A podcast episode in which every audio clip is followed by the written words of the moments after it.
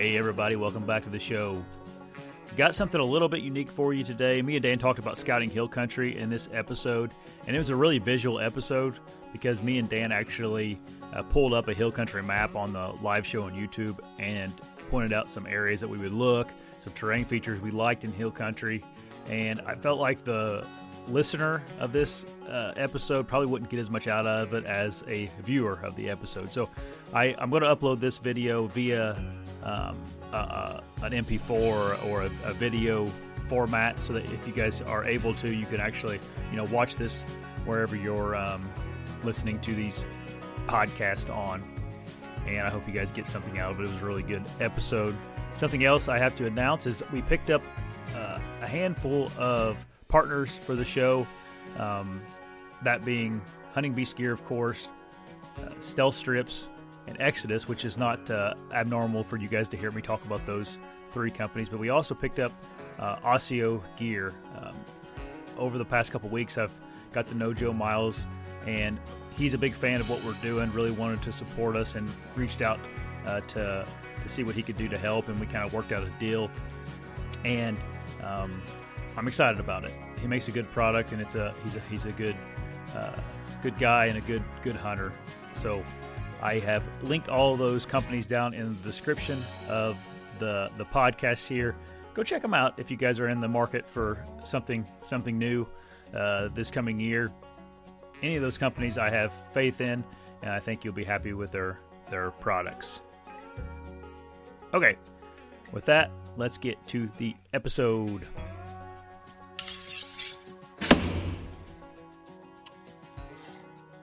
Hey, everybody. Hey, everybody. Welcome back to the show. I feel like we haven't been on here for a while. It's been since like whatever last Thursday. I no last Wednesday. It's just a long weekend. Yeah, I know it. Yep. Um, I didn't recover till today. I know. Uh, it, we didn't get home Sunday night until like I don't know one in the morning. So uh, yesterday was kind of a a dr- drug around a little bit. But I don't know if you guys noticed, I made a new intro. We finally got everything worked out with some partners on the the show, and that's kind of what it's going to be is just that little um, montage of logos you saw there. Um, but I also have their links down in the description, so they're supporting us and helping us make this thing possible. So if you guys want to go check ASIO or um, Stealth Outdoors, Beast Gear, Exodus, links to those guys are down in the description. What is like, Dan, whenever you're like considering a sponsor, which you've had very few in the past, like what's your criteria for that? Just so everybody's like, they don't want anything and they'll give me everything and I like them. yeah. so if any the... sponsors out there want to give me everything, don't want anything in return, and yep. uh, I like you, we can work together. Uh, actually, uh, you know, I get approached a lot. Um, you saw that at the show. I mean, there's just a ton of people from the different booths, uh, company owners and stuff approaching me. And what I really work with is uh, people who um, have a product that I want to use. It is something I, I use or want to use. And yep. um, it doesn't influence how I hunt. Like I'm not forcing myself to do something. And, uh, it doesn't change anything about me. I just use it. I use the product because I like it. Yeah. And if I like the product, I'll talk about it. So it's not really even a sponsor. It's just that uh, you know you work you partner up with somebody that you like. I think yeah. a lot of young guys and stuff and people getting into this uh, uh, field think that they haven't made it till they have a sponsor. I mean, you can almost see it in their posts and stuff and their their videos. I mean, where they're like, yeah, you know, like um, I remember a certain guy from Canada when he uh, had a muzzle loader and all he did for five years was talk about how great that muzzle loader was. And one day you turn it on, he's using a different muzzle loader, and that's the greatest muzzle loader now because they paid him more money. Yeah. I don't like that. I don't like lying to people. I don't like being dishonest, and that's not what we're about. Um, yeah. I make money in other ways. I don't need to make them from sponsors and don't want to. I don't want to taint what I'm doing. I want it to stay fun. Mm-hmm yeah, that's what. Uh, I mean, I'm not not far from you there on all that stuff. Um, I have to like like the guys, like everybody that helps me with this show. It's they're really good people and uh, friends with them all, you know. Uh, and then you they, know, back when I uh, I first started doing shows, do shows and such, mm-hmm. I can remember being approached by some very big names in the industry. I'm not yeah. going to name who they are because it would uh, make a lot of waves. But they told me I had to knock it off with the scent control stuff. I had to stop talking about that because, you know, I was getting involved in TV shows and stuff at the time, and they're like, "There's going to be a point where you're going to need money uh, to, you know, do your show, and you're going to need money from every industry," is what they told me. And back in mm-hmm. those days, you didn't have YouTube.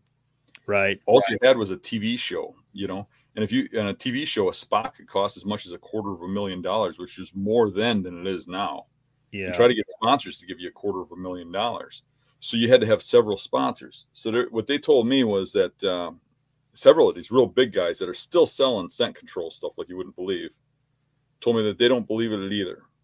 That it's all hogwash and the sprays don't work and the, the suits don't work and none of that works, but they use it because it pays their it pays their bills. Yeah. And when I look around and I talk to people and I see how brainwashed they are about scent control and stuff, and you think that's because people are lying to them. I don't want to yeah. use a product and tell people it's great if it's not.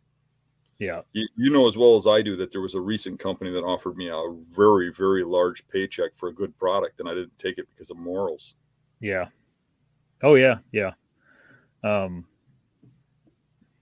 Yeah, I guess the biggest thing for me is like and I've everybody you see that helps with this show now. I've had this conversation with him. It's like I am not going to sit here and tell people that you know Exodus is the absolute best and only way to go, and it helped me kill this giant deer. Or ASIO Camo is the only thing that works, and they got the best. You know, all this is like no, I don't like. I, I like you guys because you like me and you support what we're doing, and and that's like enough for me. You know, it doesn't that that's it.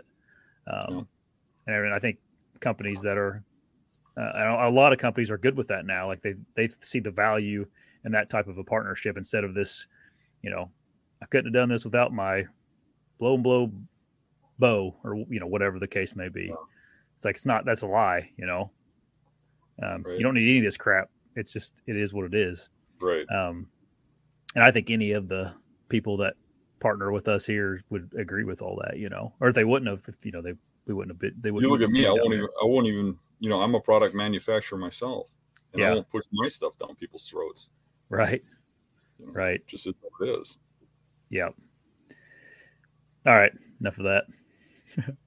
if uh, uh, they've got like we got two news stories to talk about um tonight, and we'll get we'll go to the first one because it's uh, I don't know, it's the, the more lighthearted one here. Let me share my screen here. I'm sure by now everybody has seen this. But did Dan? Did you see this little three-year-old boy found this buck helping his? Yeah, grandpa? I did. I had uh, several people um, sent me that uh, video, and uh, that is one hell of a buck. Yep, two seventy six and four eighths is what it scored. Hard to believe uh, Grandpa couldn't uh, see that for, the, for that little guy. Uh, yeah. What if he was like playing around in a creek or something and found it, you know? Mm-hmm. Um, yeah, it's a big deer. That's you imagine Huck, Huck going, Dad, Dad, look. Oh, you'd crap yourself. Oh my gosh, yeah, it's insane. Uh, yeah, I I don't know. I don't know the story behind it or anything. I haven't done much research on it. Uh, I don't know if they knew about it or any of that kind of stuff. In a lot but, of places, that'd be a state record for archery. Oh yeah, pretty easily, I think. There's not very many deer that I mean, 278. That's way or 276. Right. That's way up there. That's a BTR score though. Yeah, that's true. I guess you're right. There's Either way, though, yeah. Either way, it's a unbelievable deer. Golly, man. Um, luckily that kid found it. Yeah. Pretty good condition and everything too. It's good somebody found it before it got all chewed to hell. Right. Which yeah, I think happens to a lot of them. They just disintegrate into the ground. Um, all right. Something else uh, we uh, Dan actually sent me this. It was a uh, it was a pretty big news story back in September when it happened, and it's getting. I think the the two guys that did it are going to trial right now, or or uh, getting sentenced soon. Um, but the if you guys remember back in September, there was a couple of walleye tournament fishermen that essentially got caught cheating. The the walleye they caught did not look the size that they were weighing in, and the the yeah, it was judge like, it was like a 15 inch, 32 pound walleye. yeah, I don't know if that's exactly how it was, but yeah, the yeah, the, something like that. Yeah, and they cut up the they cut open the belly, and it was uh, they had a bunch of like weights wrapped in fillets inside the fish.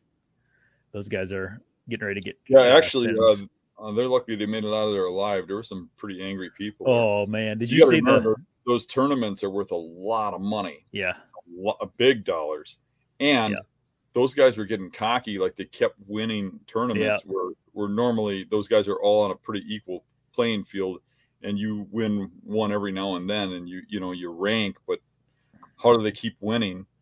And they were getting cocky, and they're they're uh, on the going on the lake and doing little selfie videos uh, and posting them saying, uh, um, "This is why we win because we're the best. Nobody's better than us," and, and posting stuff like that because they already knew they were going to win because they're going to fill everything up with lead.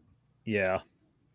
Oh, they said they had uh, that summer. They were like known for having the the luckiest streak on Lake Erie or wherever they were so far. They'd won like they'd won a bunch of like a boat and tens of thousands of dollars uh, in cash. Um, yeah, man. To give the in order to get out of felonies, I think they uh, had to give the boat back. Yeah, imagine. I uh, did you see those guys whenever they cut all them fishermen? How like they were they were about ready to. Oh, I think they're ready to kill them. Oh yeah, it was pretty funny. Like they're just you hear a bunch of cuss words like coming out of the crowd and I might be wrong there. They might have still got felonies, but it, they did something like they escaped uh, some charges or something for uh, for giving the boat back. But you think yeah. they would demand they give the boat back? I mean, yeah, either way, false pretense, you know. Or, yeah, but I guess probably the boat wasn't one on that trip because that they were disqualified in that one. It's probably one on a previous yeah. one, right? So it's probably already in their possession. Yeah. Oh, I'm sure it was but that's yeah, just nasty people. I mean, to do that to other people that are trying so hard, you know, it's just flat out cheating. Yeah. I, I'm really glad that there's nothing um, that serious uh, as far as a competition goes with with hunting. Like, well, there kind of is. I mean, uh, you know as well as I do. There's a well-known uh, tree stand manufacturer that cheated all kinds of rules to get, and he had the well. The most, most Boone and Crockett's in the book with a bow. And you know, every time you see that, I've seen that three or four times now. Guys that have gotten to the point where they've got the most Boone and Crockett's with a bow. Yeah. Every one of them has gone down for poaching. Huh. And the guy we were just talking about, uh, I mean, he had all his bucks taken out of the record books, all all the record books. Yeah. Um, but uh, then there was that uh, other guy, the ghillie suit guy. What was his name? Mark something or whatever. I don't and there was know. a guy before him but all those yeah. guys that get real greedy about those trophy bucks, it always turns out they're cheating. I mean, how does a guy, you know, shoot um, world record buck after world record buck? You know, that you just can't. Hmm. I have a friend that uh, has been a member of the Pope and Young forever, and he's a scorer for him. And he he said the same thing actually. He this is you know a couple years ago we were talking about it. he goes, it just seems like every time someone has these gigantic accolades of where they're they're really like unbelievably shooting a bunch of uh, Pope and Young deer, uh, you know, or, or Boone and Crockett, whatever, that it seems like they get knocked off their high horse. Yeah. Um, so I don't know. And when a guy when a guy wins so many walleye contests in a, in a, in a row that you you're like, wow, is that guy lucky? It's probably yeah. not so lucky. What's going on there? Yeah. Yep because there is a um, little luck that plays into all of that. It's like that, that buck that kid shot. I, I mean, found that you just showed. I mean, that's a once in a lifetime thing. If it happens every other week, you know, there's something going on. Yeah, right. You know, like yeah, you're you're kind of right. Like, there's definitely um, um, in, in others, if you want to call them sports, like you got it's a level playing field. You know, it's like everybody's playing on the same basketball court. Everybody's playing, but mm-hmm. so there can be like a greatest ever uh, in a sport. You know, but in hunting and fishing, it's like I don't know. It's it, that's harder to do. You know, yeah. to. And when someone seems to really get crazy with uh, shooting tons and tons of Boone and Crockett's or you know holding multiple state records. Like you know how almost impossible it is to go out of your own state and kill the the record there. Like it's like man, mm-hmm. that's a rough. That's hard to do. Um, not saying people couldn't do it. It definitely could happen, but um, I don't know. Just interesting. You're not the only person that's told me that that's involved in that kind of stuff. I guess. So yeah.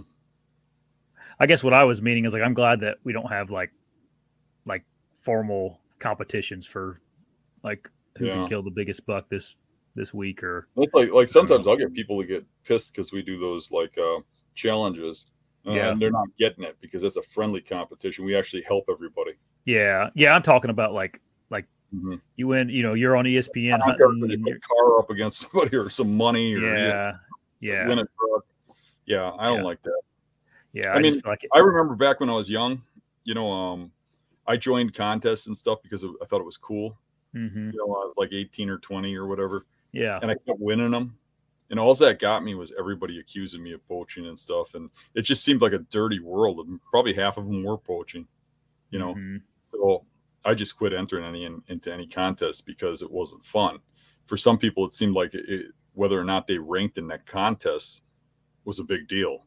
Yeah. You know, to me, it was just something like a bonus you're yeah. out there hunting and you know and it was uh, something fun to do and i uh i got such a bad taste in my mouth i never got into uh, a contest again yeah yeah i don't so much have a problem with like your big buck pole at your work or something i'm just talking about like like yeah a it's a little different between, between buddies i mean yeah i've gotten to where everybody puts five bucks in at work or something and yeah yeah, I used to at an old company I used to work for. They would they do that where you it, it was by weight though. It wasn't by antler size. It was by your had to your buck had to be weighed.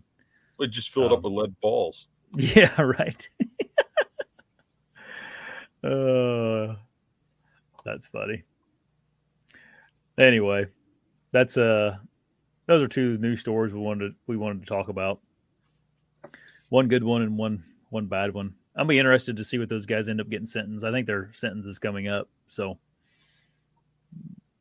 be, yeah, they've been uh, getting stricter and stricter with uh with uh poaching and outlaws and stuff. Have you seen some of the fines that they give to people for um, trophy bucks now? Places oh, like yeah. uh, I think Ohio was doing it. I think I saw that in their booth.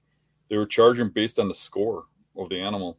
Yep, yep. There was some. They had them like uh different mounts up there. Then they had underneath the mount how much the fine was for the those particular bucks. I don't know. I don't know if I necessarily like that either, though, because uh, you, you know I don't think it's any better that somebody poaches does or spikes, yeah, know, or, or small bucks rather than big ones. If they poach, they poach. Yeah. Yep. It always. I think the state's logic is it's with intent. You know, with um, intent of you, you getting some trophy. Yeah. Right. But I mean, it gets a.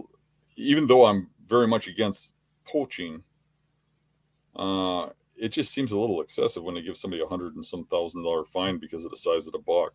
Yeah. Right. Unless it's like a unless you got a consecutive, you know, there's some like big operations they've busted that been going on for ten yeah, years. Yeah, if it's an outfitter or somebody who's in the industry. Yeah. Uh, somebody who films for a living or something, I can see them busting somebody like that a little better because uh, those people lead by example. Yeah, yeah, that's true. Um, I don't know. I don't know what I go back and forth on that. Like, I see their logic, and then I see your logic too. I don't know what the right answer is. You know, I could see um, ten grand or something, and you know, some jail time or something. And, yeah. But I, I think uh, you know you can get some twenty year old kid who makes a mistake. Yeah. Um, not saying it's right, right or it's wrong. It's wrong as hell, but right. I think the the best uh, the best thing you can do to a poacher that's shooting big bucks is put his name in every single magazine out there, every publication, every sports thing. almost like a like in the paper when you see like the jail the the mm-hmm. jail list or the um, headshots. yeah, I think mm. when you do that, you embarrass those people because those people are out. Um, you know, if you're shooting really big bucks like that, the reason you're doing it is for bragging rights. Mm-hmm. So the people that are doing that, I, I, think putting them all over the newspapers and all over the magazines like that is what really uh, teaches them a lesson. I think they would rather pay the hundred thousand dollar fine. Honestly, yeah, yeah, maybe so. I know uh, that guy. I can't remember his name now, but he got caught shooting two bucks in Indiana on on uh, uh you know on a show or something. He was a show guy. I can't remember. Oh, yeah, yeah I know who you're talking about. Yeah, yeah. Mm-hmm that that video surfaced of him shooting him two bucks, one right after the other, and he that was uh, cameraman. That was, yeah, yeah, and he was being a jerk to his cameraman too. Yeah, um, and the sad part is that's the only reason the cameraman turned him in is because the guy was a jerk. Yeah, but, uh, so the cameraman should have turned him in right away, or just told him you're going to have to do the right thing. Right. You know, yeah. if I was filming for somebody and they're about to shoot a second buck, I'd be, what, what, what the hell are you doing? Right. You know. Yeah. So, yeah, it seemed like he didn't care until uh, until he got fired or something happened between him and the uh, hunter. Yeah, I can't remember his name. Somebody's probably Chris Brackett. That's who it was. Yeah, so I hard time remembering. Yeah. Mm-hmm. Yeah, that was that was ugly. That was bad. But uh, yeah, especially since like I don't know that that that type of poaching is more eerie to me. Like you killed another buck, like on top of, you know, you're taking even more of the resource away from the uh, other hunters. You know, if you're killing more than what you're uh, allowed to, that's yeah. that's irritating to me. You know, um, I can see a guy that, uh, you know, if you get caught doing whatever, but you only took one of the one bucks, at least you're not taking other resources away from um, someone else that could, could have shot that buck. But none, none of it's right. It's all still not good, you know. But yeah. All right. Want to talk about uh, Hill Country, Dan? This is going to be a uh, continuation of our series we're doing on different terrain features. So we've got mountains under our belt. We got uh, swamps and marshes under our belt. Now we're going to do hill country maybe uh, next week we'll do farm country. Um, so Dan, me and you both have hunted a decent amount of hills in in the past. How how do you go about like scouting um, hills? Like, where would you tell people like if someone asks a question on here, getting ready to go to hills tomorrow to do some scouting, going to look at a map tonight. What should I look for? There's a few things I look for. The main thing is uh, is leeward side ridges the top mm. third of leeward side ridges, um, and the points and knobs and uh, terrain features along them ridges that consistently hold bedding. Um, I want to be near those because I figure that's where you're going to have the most daylight movement. Um, the second one is, um, you know, where you get thick above and you get open below. They love sitting on that downwind. But Again, it's leeward, but thicker areas. The the downwind edge of it.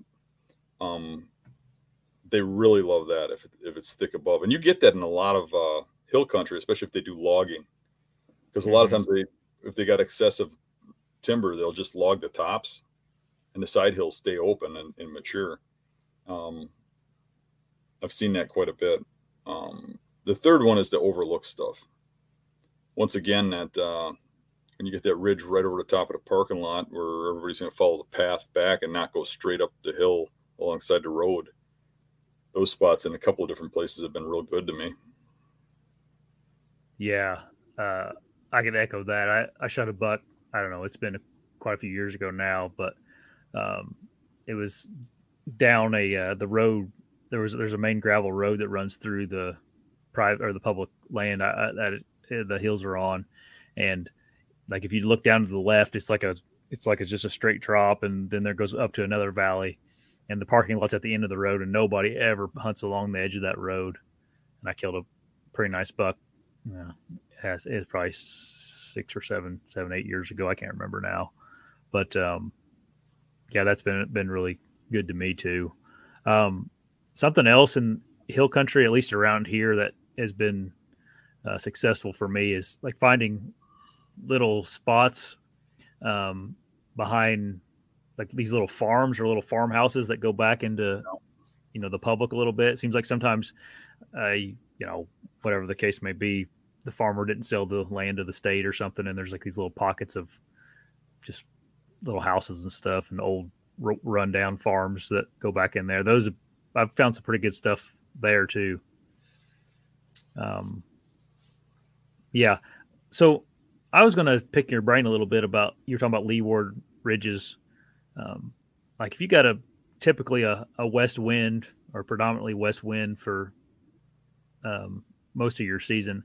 I mean, do, do you never look on the the west side of a, a ridge at all? Yeah, a little bit. Okay. Um, the, the bedding on the leeward sides ain't always. Um, there's Yeah. still fine spots to bed on the uh, windward side, um, but the majority is on the uh, leeward side. But you can have other terrain features, other things like uh, you can have uh, um, a thermal tunnel or a th- uh, thermal hub that's on the windward side, and they'll still bed there because of the, the way the wind goes through the the hub. You can have uh, a point where they can get around the side, and the swirling wind will come backlash to them and uh, give them the right wind uh, to detect danger. You can get a spot where they can get up against the end of a point and it's open on the top, and they bed a little higher, and they watch the axis coming down the point at them like they do in a swamp. Um, so you you got to look at it more than just as hill country. You got to look at it as if it were um, um, farm country. Yeah. You got to look at it as if it were swamp, as if it were marsh, because the same. That's that's the reason you got to learn all those terrains, because some of the things you learn in marsh are still going to apply to hills. Yeah. Some of the things you learn in a swamp are still going to apply to hills. Some of the things you learn on a farm are going to apply to hills, and sometimes even the hills mix with those terrains. So, um, yeah, you still look at that stuff. It's just the majority of it I find on the uh, leeward side. Yeah. That's like the um it's funny you mentioned that because like that buck I killed in Ohio, the reason I was going to that spot was the there's a clear cut uh, you know, on top of a, a ridge, and that clear cut made a point. Like it made a point like it does uh, in, in swamps or marshes. And uh, it just was another feature that was on this point that I thought good, you know, made it made it a even better spot for a buck to be. Um, something else that you mentioned in the seminars this weekend is um, is finding those little um, overlooked like bedding areas in the on the ridges now. You know what I'm talking about? Yep. Those little hubs and those little tiny micro points. Micro points, that's what you called them. Yeah. And really the only good way of finding those, I mean, you can see them on a map sometimes, but sometimes you just gotta you just gotta put your boots on the Yeah. ground and start start walking. Like you said, sometimes you can put it at like a, uh 10 foot elevation, but even then, sometimes you can miss some of that stuff. Sometimes it just doesn't show. Yeah. And Yeah, uh, when- when you get in there and walk it, you see it plain as day. hmm And what you mean by ten foot elevation is the uh, elevation lines on a, on a topo right? map. Because they're closer together. Yeah, make sure they're closer together so that you can see more details in the in the hills. You know, you know, uh, if you turn it to terrain, sometimes you can pick that stuff out too. So Yeah, mapping system. Uh, topos sometimes won't show it, but terrain will because I think terrain they actually do something where they uh, measure the land, so it shows the stuff a little better than the topo sometimes. yeah. Um, It can be on a hill funny map. though. Zooming in and out changes the the look of it. You Right. I'm gonna try to pull up uh, hill topo here. Let me see if I can get it up here. Um,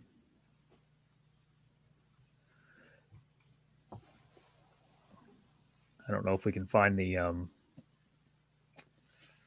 the 3D looking stuff.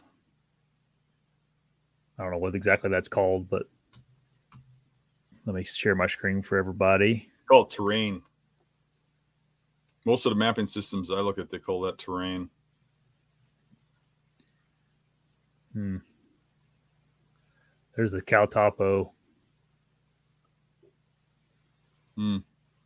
What do you have on the right? J- satellite. Oh, Yeah. that's showing the shadows really well on that particular image. Yeah, it is, isn't it? Yeah, you can almost probably, see the probably because it's like mountainous, ain't it?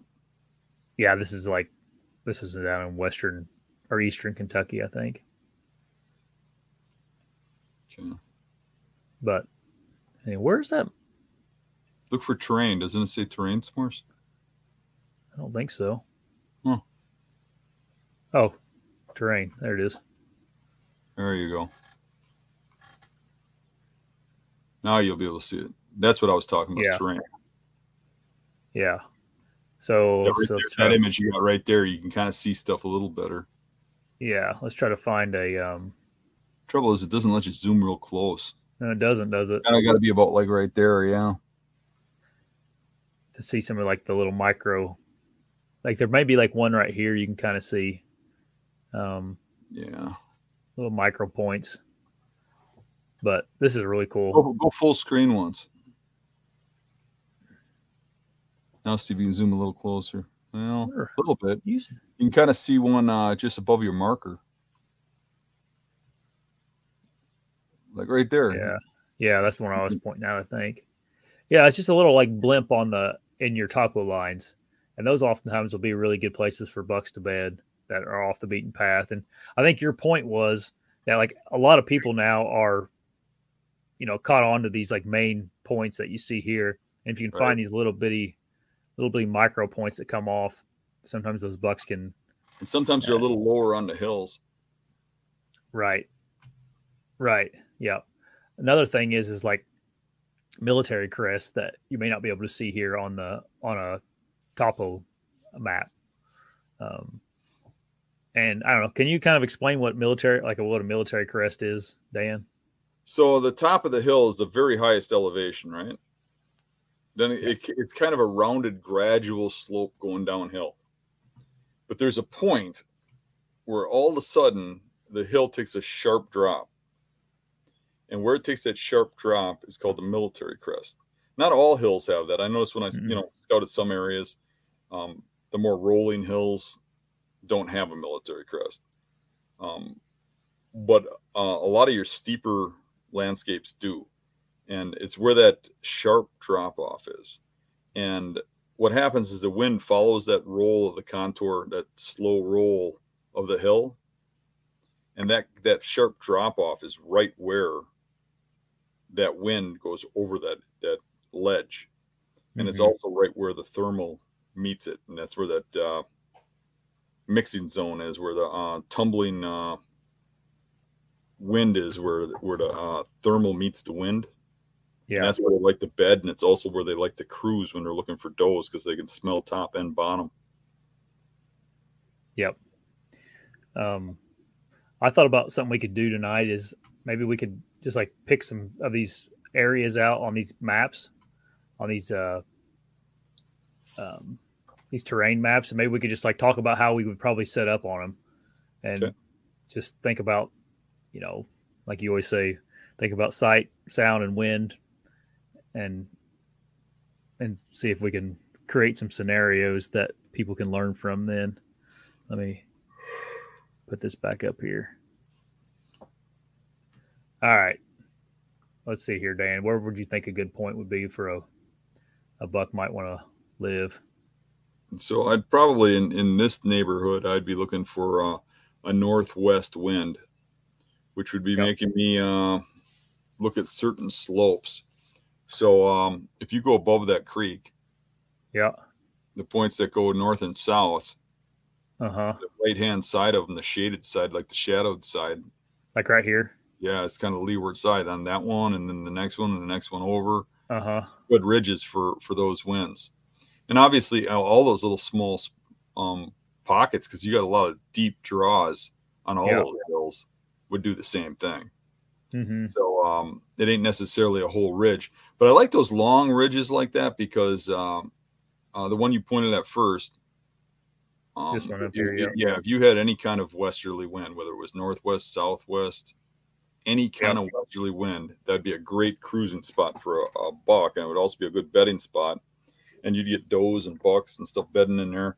Yeah. The thing is, you'd have to go in there and find the beds. It doesn't have a lot of features on that particular spot. It doesn't. I was getting ready to say that.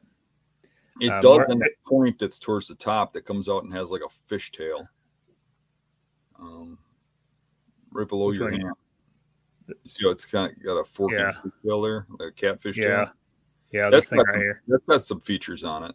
Matter of it fact, does, yeah. um, if the bucks are bedding on that, which they might be, right in that armpit would be a good spot to set up. Um, back a little bit towards the ridge, right in there someplace. Would be. yeah. Good. So you're thinking like, if it's like there's like it's like there's like a little micro point right here to me, mm-hmm. or something going on right here. Um, is the only reason you're thinking this right here is because it's like a little pinch that you could set up you know, in. I, I, could see the bucks moving towards uh, uh, the tops going that way. Yeah. If it was going uphill, I could see them going right through that little pinch point. Yeah. Um, now scouting would tell me. I mean, you see right. some, whatever. Right. That maybe there's some white oaks up here or something. I would imagine he's going anywhere up that ridge, anywhere to that stuff that's above that ridge. Yeah. He would follow that side hill to that armpit and then over like like here's how I would here's how I see them do a lot. Like if they're bedding right here, yeah. I ho- hope you guys can all see this. Okay, I know it's. I just wanted to zoom in. a lot of times they'll like side hill up around the top, and then once they get gets up here to these little pinches, they'll kind of cut up and have to go around the pinch. It seems like a lot of times they don't like to be up on the very top. Right. Maybe, exactly. maybe that's what you just. Maybe that's, that's what, what I was saying. Is in the armpit. Yeah. There should be okay, a trail yeah. hill on that. That's got yeah. Uh, that's got a rub line going back to yeah. Yeah, guys. Anytime you have like something like cuts in like this, there's going to be like a funnel right here that deer have to go around it. Mm-hmm. They this these are usually like super steep and a lot of times like they're rocky or something. Like it's just not a real good place for a deer to want to walk up to. So there's a there's always almost like a I mean, it, will be like worn to the ground trail sometimes that go around these things that all the deer have to funnel up through it. Whereas like some of these like more steady uh, ridges that go up. You know, this is like a little, you know, little cut right here. It's, but I, I could see a deer be able to just walk up that with no problem. Um, yeah. So I guess Dan, like some reasons they would come up because there's always like this thing in hill country. Like, which way are they going to go? Are they going to go up top? Are they going to drop down in the bottom? Mm-hmm. Um, in your mind, what would be some reasons that they would end up coming up here? Ah, uh, when the oaks are dropping. Yeah the, the oaks up high, I believe. Uh, I think those are the first ones to drop. Yeah. Um, the white oaks usually are. Yeah. So pal- um, palatable early. Early in the season, I would see them going up for sure. Uh, mm-hmm. later in the season, if the if the uh, ones down low um, drop later or whatever, um, then maybe they're going to drop. Maybe if there's some sign down there, some food down there, maybe there's yeah. some uh, crops along that creek or some more brushy stuff in the woods is mature, I would yeah. see them into the creeks. Um, ideally, you get in there this time of the year, you look at the bed and you look at the trails coming out of it, and then you know if they drop, they rise, or they do both. Yeah. Yep. Yep. In Indiana, we see a lot of like uh, setup kind of like this, where you'll have this drainage through here and all these little, you know, thermal hubs or whatever and then like down here would be like a private crop field, like down in here somewhere. Yeah. You know? It seems like some places are opposite. Some places, like in western Wisconsin, it seemed like some of the crops were up top. Yeah, that's a lot of that in western Wisconsin. You get in you get in both places in western Wisconsin, but I noticed yeah. that you're by you a lot of the hills were all wooded and the the um, fields were all down low, and it wasn't the same kind of woods as the hill country in Wisconsin, where you had the same kind of hills and stuff, but the hills were small, steep, kind of. Yeah. It wasn't really flat spots on top of the farm, but the the valleys were all flat and low yeah. valleys were all flat. So yeah. the farming was all going down down low over by mm-hmm. you, where uh, like in western Wisconsin, you got flats up top and down below. Yeah, yeah, and uh, it makes farming on both sides. Right, right. Um, yeah, I, um, I'm trying to think of some other things we could. There's a, another thing I am trying to look for a really good thermal hub is what I'm looking for, Dan, to talk about thermal hubs because mm. we've gotten asked a lot about thermal hubs. There's like a little one right here, maybe. Um, you wouldn't consider like you don't consider this. This is more of this is like the valley, right? And then like go back up that valley once when you're just in. Yeah, stop there. That's right here, right there. Yeah. yeah. It's not a real big one, but that's a thermal hub. Yep. And I'm trying to think, is there another one that's really, if there's one that's really good, let me try to sneak around real quick. If not, we'll go back to that one. They, they usually jump out every place. I know. Yeah. Know somebody. yeah, right. There's usually a hundred of them everywhere. Um, yeah, this we can do this one. So, can you talk about like the characteristics of what makes this a thermal hub for everybody? Well, it's got multiple points around it that deer can bed on. Mm-hmm. So, right where your arrow is now, where, where mm-hmm. it was, move back over. Right there's a point. Mm-hmm. and then there's a point, right, and then there's a point mm-hmm. below, right. Yep. And you can bet any on any of those side hills too. And right. then if you look at that, that's really set up well for a west wind. Yep. So going over the top of it. So what uh, they can really bet all around that one point to the left, the furthest one to the yeah, mm-hmm. on any westerly wind, and on a straight north wind they can bed on the top one. A straight south wind they can bed on the bottom one. Yep. Um, and they could just get in there on any wind. That's what a buck likes. And anything approaching from below, that wind is going to be swirling in there mm-hmm. like crazy, right? Right. So um, it would be really hard to hunt that without getting your wind in there. You think about where you got your arrow marked right now, right? Mm-hmm. If a buck was bedding there and it was a south wind and that's why he's there, you couldn't really get on that ridge next to him because no matter where you went, your wind would suck down into that valley and then come up on the thermals. Yeah. So even if you you were coming at that from that that point over by the road, see where the road is mm-hmm. below you. If you're mm-hmm. right there, you, you're thinking, okay, my wind is blowing straight up, and that buck's way over there. It's an off wind but not really because it's going to turn and follow that valley. And when it gets down below, there's going to be thermals that pull it right up to him. Yep. He's going to smell yep. that you're in the area, that you, something's going on.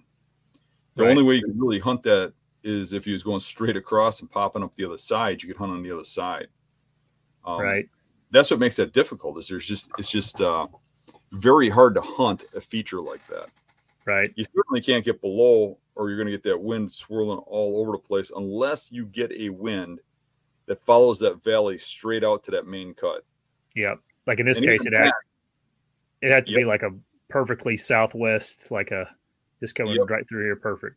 And even that, mm-hmm. if you look right before that gets narrow, it's wide. You see how mm-hmm, narrow? Right yeah, so narrow it is at the mouth. Yep, right here. Yeah, right there.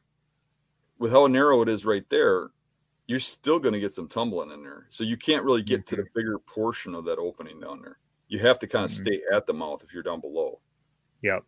So right. it's really hard. I mean, I mean, the best way to hunt one of those is to really know exactly where those beds are in there, and understand how they bed based on wind, and look at the trails coming out of those beds. And then when you have the right wind and the right day, you hunt it. And you might have to give up some of the spots, like that spot where the um, where we looked at first under where it's like, how do you get at them with a south wind down there? Yeah. You know, so um, looking at those beds and looking at the trails coming out would be the best option for me. Yeah.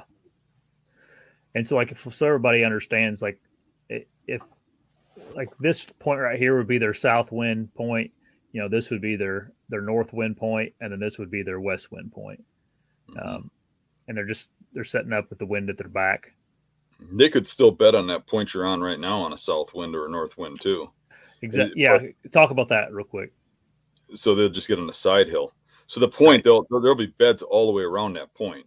Yep, and they'll just rotate as the wind. Yeah, from north to south. Straight south or southeast, then they're going to go over that other spot. Right. Or you know, you start getting northeast, they're going to go to the one above it. Right. But the, the the thing that the mature bucks like about those thermal hubs is they can live in there on any wind. Mm-hmm. You know, wind changes, they can move a very short distance, stay right. safe if they get a wind switch during the day, they don't have to really leave the area. Right. Yeah. Um. So, can you talk about a little bit on how you can kind of tell how bucks are going to leave their bed in the hills versus coming into the bed at, in the mornings, and how bucks so, like to use hills to come into their bed? So, uh, in the morning, the bucks like to drop below the bed or come in from below. Mm-hmm. Uh, even if they're coming from above, they'll hook to the below most of the time, mm-hmm. and then they'll come straight up to their bed, nose into the wind, smelling uh, the bed before they get there, And when they get there, they'll turn around when they hit the where the wind's coming over the top of the hill, and yep. they'll look on their back trail. And um, there's the thermals are dropping at the time they go to the bed, so they're able to actually walk nose to wind. Where during the day the thermals are rising, right? Yeah. So so they're actually able to walk wind to nose. It's actually a thermal wind until they hit the breeze coming over the top and they can smell the top. Then they spin around, they watch that back trail and they bed there. And uh, it's actually pretty ingenious if you think about it, because the, how does anything even get near them? You know, they're smelling above them. You know, you know, they're coming in with the um, to a spot where they can see below them and watch their back trail. And when the thermals kick in, they can can, can smell down there too. So it's kind yeah. of ingenious. Um, yeah. But in the evening, when they leave, they just get up and go. It's like they trust the area. Now, this is my theory. Obviously, I'm not a deer. I can't think like one. But my yeah. theory is they've been laying there all day. They think they know what's going on around it. They just get up and they go. They go to where they're going to go feed. Now, they go out slow. In my opinion, they have what I call a safe zone, an area around them that they believe if any deer penetrated that area, or I mean, any predator or person penetrated that area, they'd know about it. Where they'd either hear them, see them, or smell them. And when they get up, they're going to do the slow walk to the edge of that, you know, and try to not leave that area until dark. Now that area is mm-hmm. going to change in shape and size based on the terrain and the uh, cover and stuff like that. Um, but your goal should be to get to the edge of that safe zone where you can shoot into there, but that deer doesn't know you're there. Yep, exactly. Um, now, now when they uh, coming in the morning, that's really hard to hunt because in the morning they're literally you, you know coming in from a different direction each time because the wind changes slightly each time you know what i mean mm-hmm. so they, they might come around one side or another side of the point so it's not necessarily the same spot and if they come from above go down there and they hook in you got to accurately guess where they're going to hook or you're going to be set up upwind of them yeah so it's not an easy task so really in the mornings i tend to hunt a little further back try to determine where they're coming from and get a little further away from the bed. I know All some right. guys try to hunt right over the top of the bed, but it's pretty iffy whether or not they bust you with uh, the dropping thermals. Right. Let's talk about that a little bit more, like detail. Let's let's act like this right here, just because it's a little easier to see for everybody than that little hub. Uh, let's say a buck is bedding, you know, right here on a west wind, right? Mm-hmm. And let's say this down here is a cornfield. It's not this creek and crap. And he's eat, he's eating here at night, and he, he makes his way down this valley in the morning, and he's going to come up to you know this point mm-hmm. with the wind coming out of the west with his n- nose to the wind, come up here, do his J hook, and then lay right here and watch down into the the valley. Mm-hmm. Like if you were going to tell someone, someone's like, "I want to go kill that deer in the morning," what, where would you recommend someone sitting at? Down in that valley before you get to that draw. Okay, and you have to obviously down. come in, a further down right about there. Okay. Some somewhere in that area. Mm-hmm. Right. Be. And then I'm not burning out that uh, that bed for an evening either.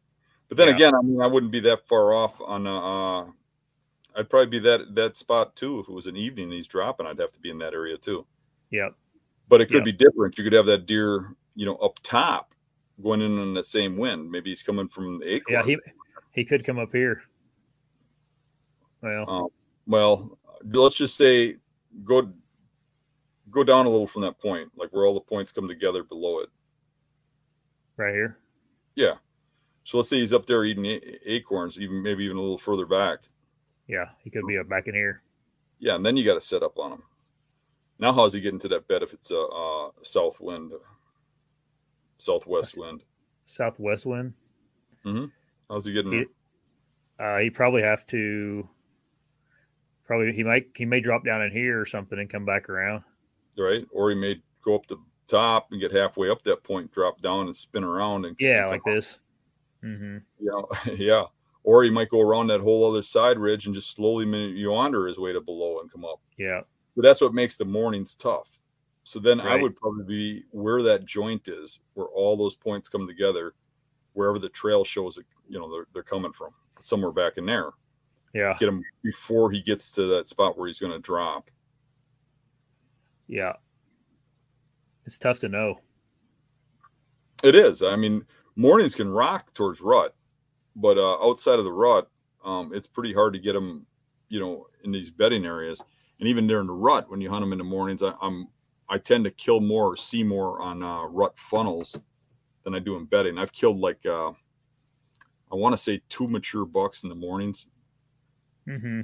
Maybe there's another one, uh, but I know of two off the top of my head that I've shot in the mornings. But I've shot like 40 of them in the evenings. Yeah. It's not to say I haven't killed other bucks in the morning, but not in bedding areas. Right.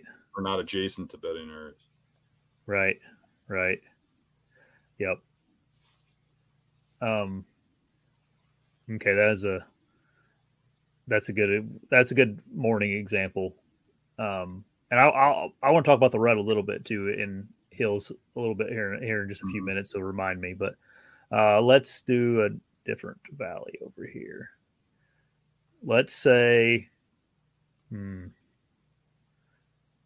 man, these do these ridges do suck for a west wind. Let's say, um, nah, I don't like that either. We'll use this one. Let's say there's a uh, another bed right right here, and there's a buck using that. How how in the in the evening it would be kind of the the same same theory, right? Um, and let's say like maybe back in here is some white oaks or something. Mm-hmm. Um, a guy would just have to get get find this bed right now, and then get out of sight and smell of uh, that buck, and get set up somewhere, you know, off his wind back right. in here probably. The first thing you'd have to determine is um, if you found those beds, is what wind is he bedding there on? Yeah. So it looks to me like there could be bedding in there um, all the way around that point mm-hmm.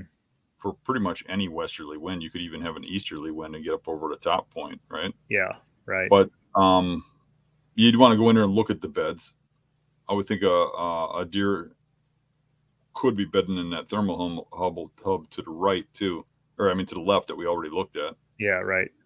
So, so I would uh, I would want to look at the beds, look at the trails coming out, and determine what winds they're they're on. Mm-hmm. If they're mm-hmm. just on that tip where you were just pointing at, I would say that's just westerly winds. Right. And then I would look at the trail coming out and I'd think about when can I where can I get to where I can hunt on a westerly wind. Yeah. You know, and, and set up. And it would just be as close as I could possibly get to that bed along that trail, heading towards those oaks without mm-hmm. him knowing I'm there. Yep. Right where you're at, probably. Yep. Right yeah, that's what everybody. You just have to think about that whenever you're in there about about where's the bed at, what wind's it going to be on, and how can I get in there on that wind because he's not going to be there if the wind's not there without him smelling me because they set up so that they can, you know. So my ears are ringing right now, so, uh, um, and I can just hear the thoughts going in people's heads. Okay. Um, yeah, but what if I haven't pre-scouted this? What if I'm on a road trip? What if I yeah. uh, I'm in a new area? What if I heard of some buck well, then I think I'm I'm probably walking that top, right up on the top, mm-hmm.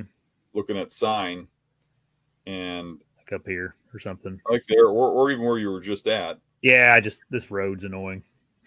Okay, all right. Yeah, oh, I couldn't see the road. Yeah, I see it now.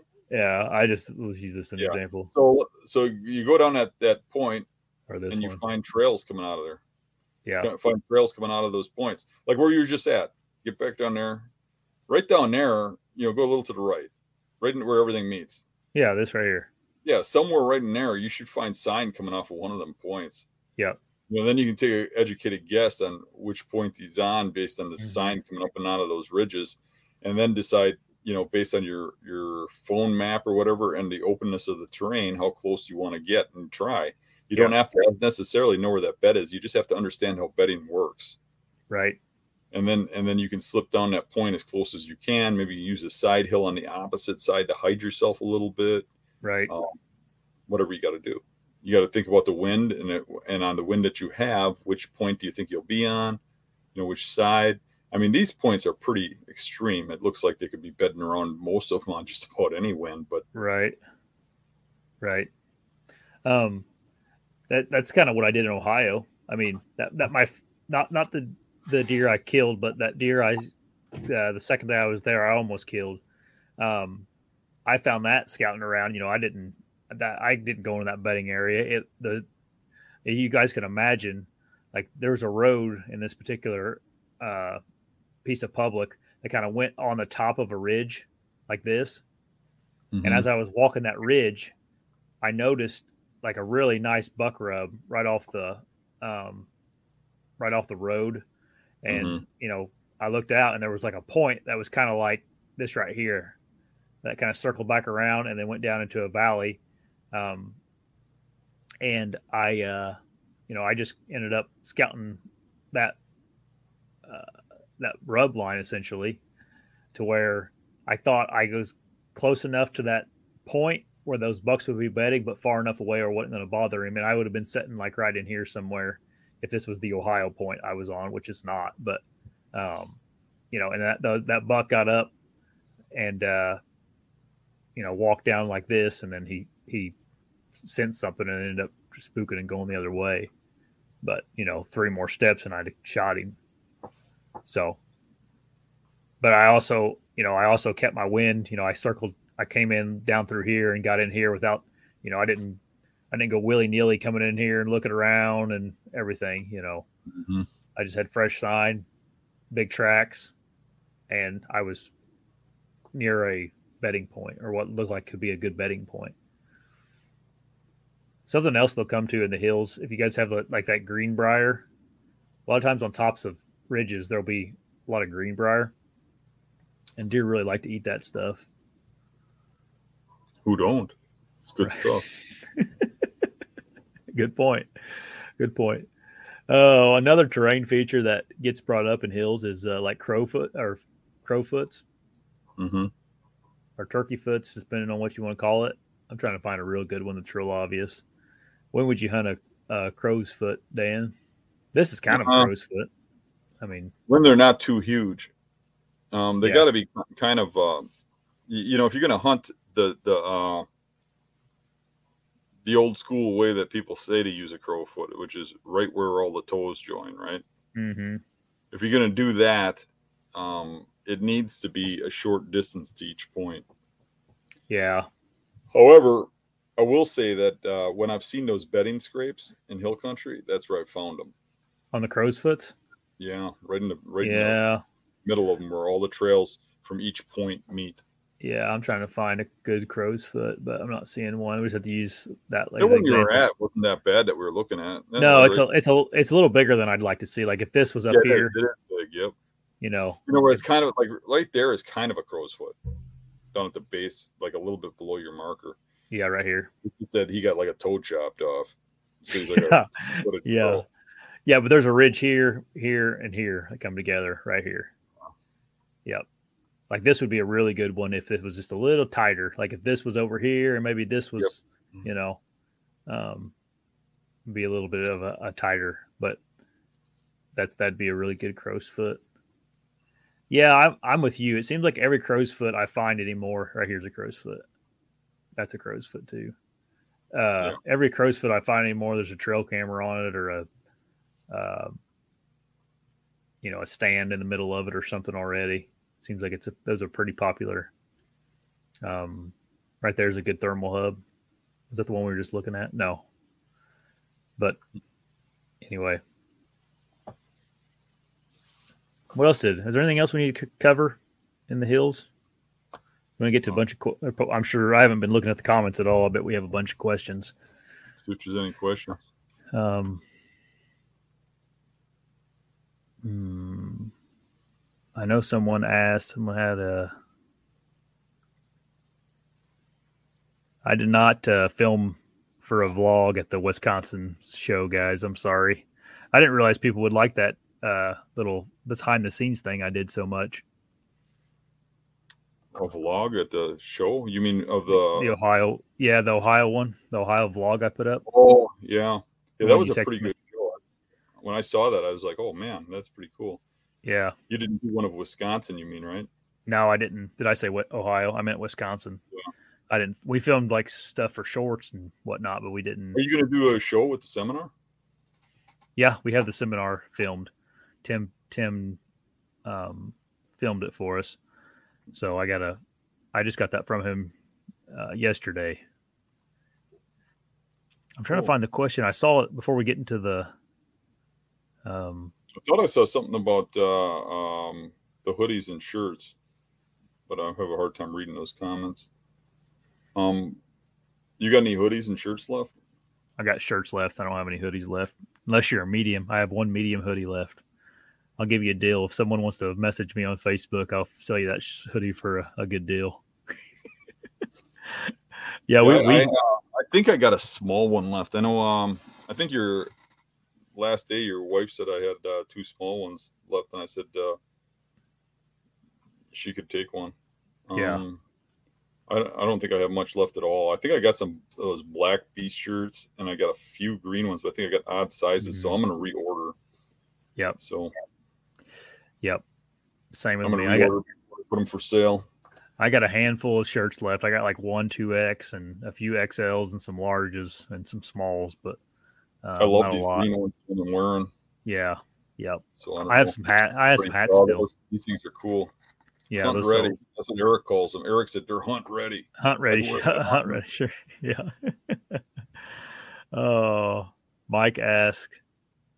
Oops, I hit I hit the wrong question. We can answer this. And you ever hunted the Milk River in Montana? Dan, did you ever hunt the Milk River when it was the Milk River? You I know what I mean? Once, but it was um I'm not sure if it was the Milk River or not. I thought it was, mm-hmm. but it mm-hmm. was a small river the Milk River used to be the place to be for whitetail, and it it yeah, uh, I was somewhere in that range. I had uh, well, you remember when we were talking before when I used to get in all those contests? Uh huh.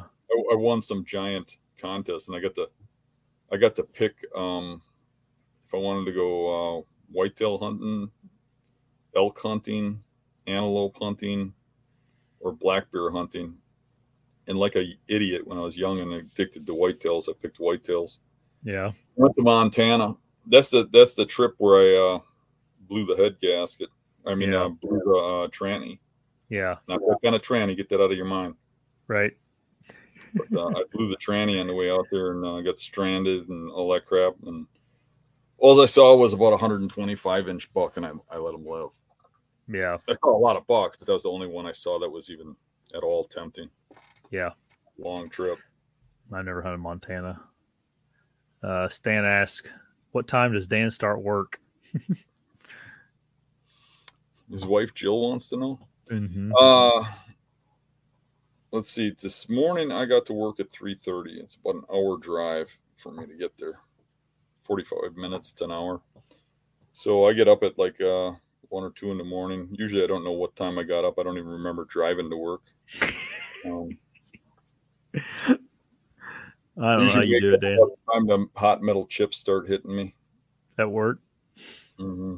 Uh, all right, dual threat outdoors. He has a hill country question. Dan, in areas where there's immense cover, like mountain laurel, multiflora rose, greenbrier, all across the ridge, is bedding just dictated by food in that situation? In in your opinion? No, it's still uh, uh indicated by uh, cover, but they might bed closer to food and uh, I've seen them bed in mountain laurel on windward sides pretty good, but they'll bed in it almost like uh, like you'd see in cattails or CRP or something where they're using some sort of cover or something in there to bed.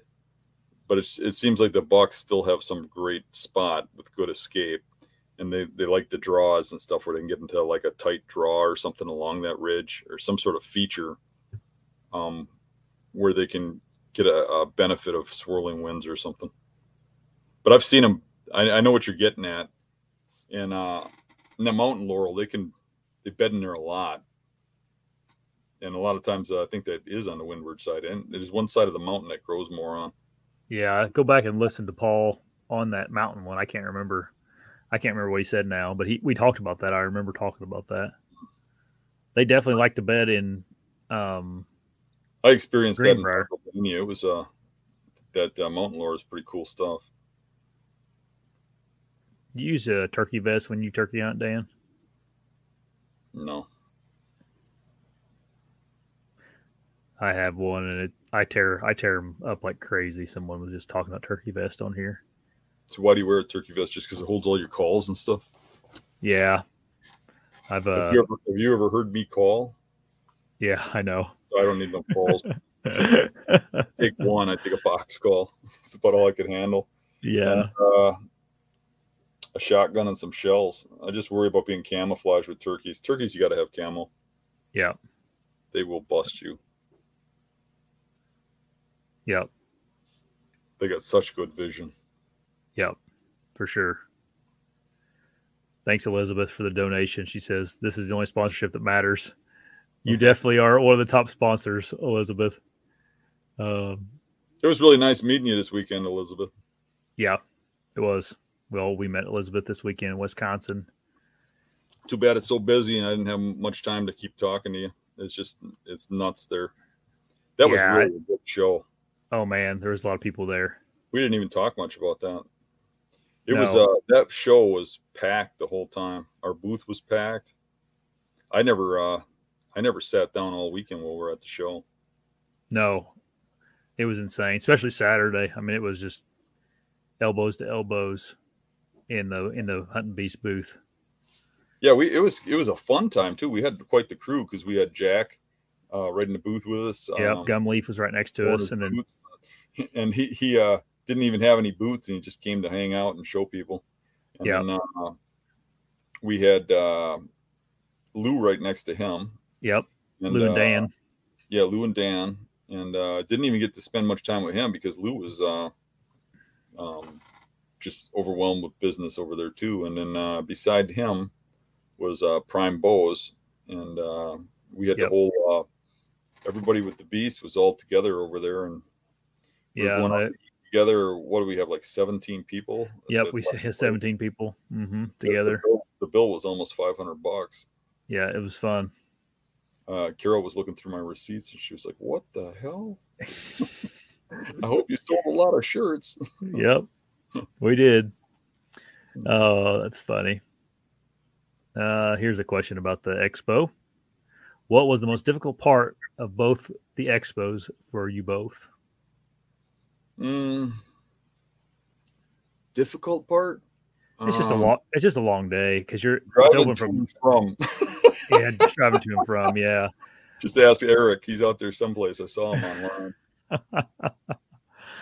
yeah. I was going to the. Uh, I was going to the hotel with Eric, and uh, um, there was a light shining on the uh, road by the hotel, and the one curb from the um, road going into the hotel um, looked like this side of the road, which it was, but a little further up was a, a turn in the sidewalk, and it the way the light was shining, it made it look like the road was a little over than where it was. Yeah, and uh, I was trying to speed up to get a break in the um, traffic to turn over there. And I turned in there and realized that that wasn't a road. It was actually it was the way the light was shining on it. It was somebody's lawn. And mm. uh, I, I had somebody just speeding at me and I had to keep going. And I drove up onto somebody's lawn and had to turn around and come off. Oh, no. Eric was in hysterics laughing at me. yep. So that was the that was the hardest part was just getting to and from me driving. Um, uh, I don't know. Were you nervous about the uh, talking? Uh, yeah, a little bit. That's always like a. You seemed like you were at the end. It was kind of funny. You were really good at the beginning, and then you seemed a little nervous. yeah, like randomly at uh, and I'm I apologize for anybody that was there for this one, but like I was rock solid on all twelve freaking uh, other seminars we did, and then, like in the middle of Saturday, I just had like an anxiety attack during it. Hmm. I had to like stop and take some take a deep breath and keep going. But it was all right. I, I mean, the, paramedics yeah. got you right away, and it wasn't that bad. It was just a pause for a minute and say, "Give me a second for," and then I, I was good again. But yeah, yeah, I was sitting there. I was sitting there talking. All of a sudden, I just was like, just a wave of anxiety hit me, which I, I don't know. Because uh, I I was envisioning you did a lot of that with your last job. I did. I do. I do. I have anxiety like with that kind of stuff, but I, I figured out how to control it. You know, mm-hmm. um, I don't know. I think a lot of yeah, people I, have, the only thing that bothers me is I don't do well in memorize stuff. So I think we yeah. work good for the team. I would much rather go to those shows and do like a a live show and do questions like and impromptu uh, questions. And, yeah. But you know, obviously, the sh- a show like that wants to hire me to do seminars. They don't want me right. doing a live show. So, yeah, you go to Michigan, yeah. we'll do a live show at that show. You know, though, Dan, we could probably pitch like it don't have to be called a live show. We could, we could be just pitched like a Q and A with Dan Infalt. That may get like a lot of traction. It might. Know? I mean, uh, I, I know, like after the draw we did, uh, they'll be calling me again because uh, the staff at uh, um, the Sportsman's Expo um, said they were uh, really impressed with the number of people that were at our booth and in the seminars. And we went yeah. by other seminars. I mean, they had a fraction of the people we had in ours. So, mm-hmm. So maybe yeah. they'll ask us back, and maybe we'll uh, do that next time. The questions and answers is really easy. Yeah, yeah, it, it's easy for everybody, and, and then people will get to hear what they want to hear too. You know what I mean? If that makes sense. Yeah you have um, another season like you had last year, and they'll be like, uh, hmm. Dan Infalt, who we want Jock up there. Uh, we'll see. Um, the the the seminar though, as far as like what the hardest part is, is just a long day. Like you guys, it's it's nine to seven p.m., nine a.m. to seven p.m. So it's just a it's a long day. It is a long day. Good. I mean, it's hard to stay on my feet that long. Yeah. Uh, one thing that was hard for me is that I was getting pulled from every direction, and um, there was a lot of people that I wanted to talk to that I just didn't have the time. Right. Right. Yeah, I you always feel bad. Out of the booth, like uh, like other companies and stuff, telling me they want to talk to me and uh, stop by their booth, and I, I just couldn't get out of the booth and go over there yeah. and stuff. if any of those people are listening, I apologize. If they want to look me up, they can look me up now. Yeah. But, you always feel bad whenever you're you're sitting there talking to someone, you can see there's other people, you know, trying to talk to you, and but they can't sit there and wait forever. You know, it's like ah, I wish you could figure out a way to have it have it more organized, but it is what it is. Yeah, the, the, only time we really get to walk around at all and look at things is like before the show opens, and right when the people usually ain't at their booths yet, and right. Um. Okay. Josh and Dan, how come you guys don't do any still hunting with a bow? Obviously, you both do your scouting and hunting the, and hunting the bedding areas in the evening, typically out of your beast stand. I think you do it more than I do. Yeah, I've killed some deer still hunting. Mm-hmm. Um, I just it's not my preferred way of going about it. I guess is why I don't do it. But if if you like doing it better than stand hunting, then that's what I would do. You know. So so for me, um, there's there's two reasons. Number one, I suck at still hunting.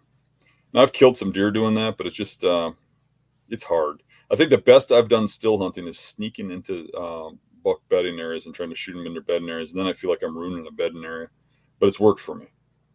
And uh, um, I've I used to do it like on the spots where you can't possibly get near the buck, like when they got that perfect spot, or I do it like gun season after the rut's over and everything, and it's just like the last draw. And and I've killed some big bucks in my earlier years with that method, um, but mostly with gun. If you remember, uh, I finally snuck in and shot that uh, the biggest buck I ever shot by crawling in with a, a shotgun and shooting in its bed. He was laying yeah. in a shot, and I rose up 20 yards from him and shot, and I could have easily done it with a bow. I just didn't have the confidence. And afterwards, I was like, I could have did that with my bow, you know. But uh, the real reason I don't do it and why I don't do it more is because it's not what I like to do um, everybody's got their thing, and I mean, if you if you enjoy that, you should do it by all means. Um, I would never knock a guy for the way that they hunt, but for me, there's something about the chess match between me and the buck that I'm hunting. Um, what people don't realize is the majority of time when I shoot a buck, it's a buck I am hunting. I'm hunting that deer, and I'm I've developed a pattern on, him. I'm trying to guess where he's bedding, and I'm trying to guess where he's feeding, and in a lot of cases there might be you know, you know, two or three thousand acres he lives in, and I'm trying to put myself in the one tree in the one spot on the right wind that I, you can kill them. Yeah. And to me, when that comes together, it, that is my um, enjoyment out of hunting. And uh, it's not just that, but it's the chase. It's the um, being in the game that you're hunting a mature buck, and that's what you're doing. And to me, it takes away from it when I you start blowing, tooting on calls, or running through the woods with a bow, just trying to shoot one. Um, even the drives, I mean, ain't that fun, but that's different. That's camaraderie. And, uh, but bow hunting, I just like the one on one with a certain animal. And, um, I don't know if I'd even want to shoot mm-hmm. one. I would probably take the shot if I walked up to my target animal and he's standing there. Mm-hmm. But I, I wouldn't get the pleasure out of it as um like that last buck I shot two seasons ago. I mean, I was Mhm. hunting that animal for three years. I finally put the pieces together in an impossible situation where I probably should have gave up and just found some weak link I was missing and, and ended up figuring out his, his bedding routine for September and killing him. Um, to me, when the buck you think is bedded there comes walking out where you expect them and you shoot him, there's nothing better than that. Yeah. Something else with uh, still hunting, it's super hard to sell film still hunting. It is. Well, mm, So you guys would be mad because we wouldn't get anything on camera. Um, yeah, let's see here. Yeah, everybody. Some people are saying hit the like button. I agree. Hit the like button. It really help us out. Here's Yeah, a terrain feature. subscribe, subscribe, please. Yeah, Yeah, if you haven't a subscribed to, uh, consider subscribing and hitting the like button. Uh, George asked a question that I forgot to bring up in Hills, and he says, do you still look at saddles as possible rut spots, or are you looking more for funnels that aren't seen on a topo map? Seems like every saddle has a hunter stand in November. Yeah, Yeah, I look at both, but uh, I mean, if you're in obvious spots and heavy, heavily pressured areas, there's going to be guys in the saddles. Um, but um, I found plenty of saddles, and you know, like down by you, Josh, I found plenty of saddles down there that didn't seem to have any pressure. Yeah, yeah. But it is definitely a terrain feature that is known and Yep. obvious on maps. So just keep that in mind. So They're not, they don't all work either. I mean, you look at saddles on a on a map, and it, sometimes they look great, and you get in there and they suck. I think one thing that makes a saddle look, work great is if, like when we were looking at that map, mhm. if you find a saddle on that map, you look and you see bedding features on both sides of it that cover a lot of winds. yeah, They got to have a reason to want to travel through it, and if it's rut, they're going to travel through it because there's bedding on both sides, and they're traveling from one bedding area to the other to see what's going on. Um, or there's food on one side and bedding on the other side, but there's got to be some reason to pull them through that way. Yep. It's good. Good point. Good tip for saddles.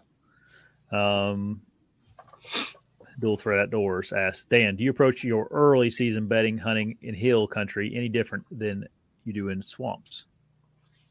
It's still looking at the beds or trying to guess where the bedding is and cutting them off as close as possible. It's pretty much the same. The biggest difference is it's really a little harder to get close to them in, in hills. Mhm. um, especially if the leaves drop you start getting that, that just noisy leaves are is difficult but a lot of times you can have a lot of open terrain between you and the deer bed and a lot of times they get up and drop down and they're coming right at you in open terrain and you just can't get set up in between in, in a, a reasonable distance right. Right. GoPro Stickman. He says high winds and bad weather. Do you see more uh, activity lower? uh, i definitely see more activity on high winds on calm hillsides like the Yeah. leeward side again maybe Right. just a little lower than uh, up where the wind is. They tend to Mhm. get a little lower uh, in elevation. Um, and bad weather, you usually have a dropping thermal in bad weather, and then you do find the deer at the bottom of the hills instead of the tops, which puts them down in the, the low areas. So, Yeah. um, uh, yeah, I would agree with that. Yeah, I think sometimes people though um, underestimate like a deer's bad weather and our bad weather. You know, Yeah. they're uh, I don't know. It, it take a lot for a deer to really. Um, Yeah, I would think its- bad weather means some pretty nasty stuff. yeah, I've been out in like I, I, to me, I don't, I don't think like a, a little rain isn't probably not going to be enough for a deer to be like, oh, I got to get out of this stuff. You know. Yeah, but a little rain can change the thermal activity. Yeah. Yeah, that's So true. That, that drop them a little bit. Mm-hmm. But I don't think they're going to be like, oh crap, I got to get out of this uh, rain and go on the other side of the mountain. Right, or- that, that or the doesn't mean yeah. gonna, a little rain ain't going to hold them in a leeward spot. They're still going to go to the areas they want to go, Right. and the direction they want to go. yeah. But high winds and nasty, you know, like high winds with vertical rain, that'll put them on a side hill for sure on the on the leeward side. Yeah. Hmm. Uh, send them prayers to Zeke's mom. It sounds like she's in the hospital tonight. So, oh, that's too bad. Yeah, sorry about that, guys. Hopefully, just everything works out. And his dad uh, at the show, he was there. He picked up yep. the beat stand. Yep. You and Zeke have you and Zeke's dad have something in common. Dan, did you know Zeke's uh little hair on I the think, face? Yeah, his dad. I think his uh his dad is like one of uh 18 siblings. Oh, really? Yep. So he's got me beat there. Yeah.